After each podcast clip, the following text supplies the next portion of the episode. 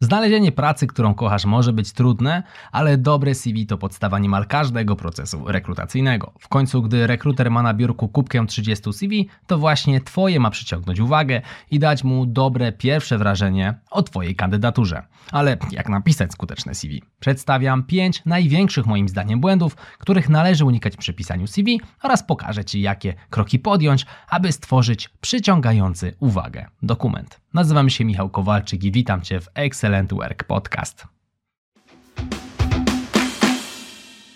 Błąd numer jeden to umieszczanie sekcji edukacji powyżej sekcji doświadczenia zawodowego. Pomimo, że Twoje wyniki akademickie mogą być imponujące, rekruterzy i menadżerowie wiedzą, że doświadczenie zawodowe, w tym staże i działalność pozazawodowa, przekładają się na Twój realny performance stanowiskowy. To powód, dla którego warto umieszczać w CV sekcję doświadczenia zawodowego przed sekcją edukacji. W dokumentach tego typu zależy nam na tym, aby maksymalnie zmniejszyć tarcie w odbiorze treści, a więc to, co najważniejsze, ma być łatwo i szybko dostępne. Chodzi przede wszystkim o to, aby rekruter bez wysiłku uzyskał informacje, jakie konkretne umiejętności i doświadczenie nabyłeś w swojej karierze. Błąd numer dwa: brak pokazywania wpływu na zespół czy firmę, w której pracowałeś. Rekruterzy i menadżerowie chcą zobaczyć, jakie wyniki osiągnąłeś na poprzednich stanowiskach. Warto skupić się na opisie osiągnięć, które odzwierciedlają Twoje umiejętności i kompetencje. Staraj się opisywać swoje osiągnięcia w sposób, który pozwoli rekruterom wyobrazić sobie, jak Twoja praca pozytywnie wpływa na działanie zespołu czy firmy, do której aplikujesz. Unikaj pochlebstw i watomowy typu wykonywałem profesjonalne analizy i jako osoba dokładna oraz chętnie pracująca w zespole przyczyniłem się do pozytywnych zmian w firmie. Komunikuj raczej swoje wyniki. Zdanie można byłoby zapisać nieco bardziej precyzyjnie, czyli dzięki moim analizom portfolio produktowego firma zaczęła zwracać uwagę na liczbę pozycji w asortymencie, co przyczyniło się do zmniejszenia ich liczby o 7%, a to zaś pozwoliło firmie utrzymać 5% mniej zapasu, mając więcej środków na zakupy najlepiej sprzedających się pozycji. Błąd numer 3 łączy się z błędem numer 2 i jest to brak konkretnych wyników.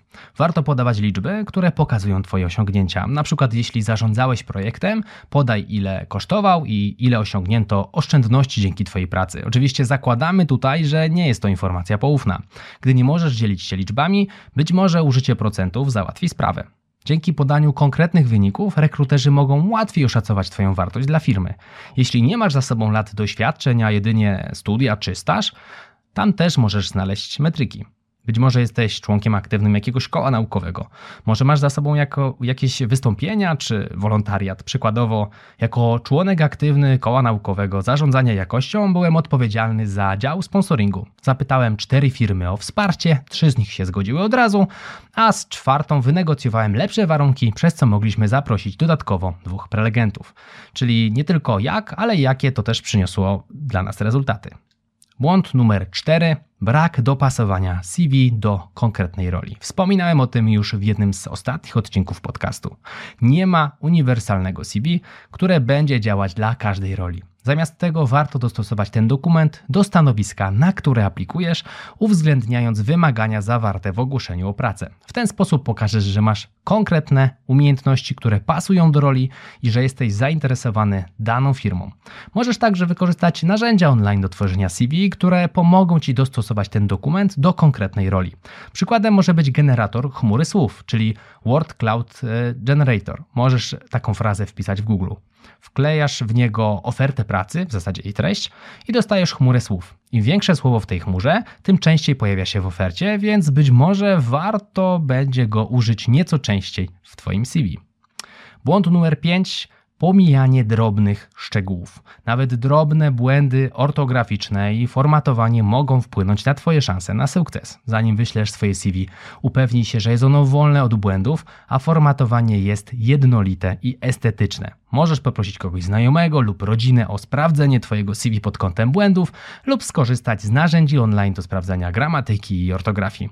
Samemu czasami ciężko wyłapać błąd, nawet jeśli patrzy się na niego 20 razy. Jeśli chcesz napisać dobre CV, możesz do tego użyć na przykład Microsoft Word.